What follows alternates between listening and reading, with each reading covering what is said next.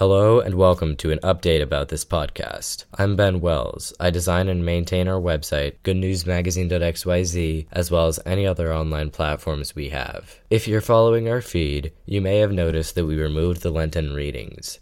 This was to clear up the feed, and we intend to record the readings again next Lent. This podcast has also been rebranded to Christus est Veritatem. This is a Latin phrase meaning Christ is truth. The old episodes are now referred to as Volume 0, with our new episodes being Podcast Volume 1. A new name brings changes to our content. Here's what we plan to bring you over this upcoming volume Saint Saturdays, a biography of a saint whose feast day comes later in the week, Mass and the Sacraments, a series based on Father John Laux's book by the same name, Good News Unscripted, a continuation of our discussion series, and we are improving and continuing our highlights from each issue. Thank you for listening to this short update. We hope you enjoy all the content coming on this podcast in the future. Thanks for listening.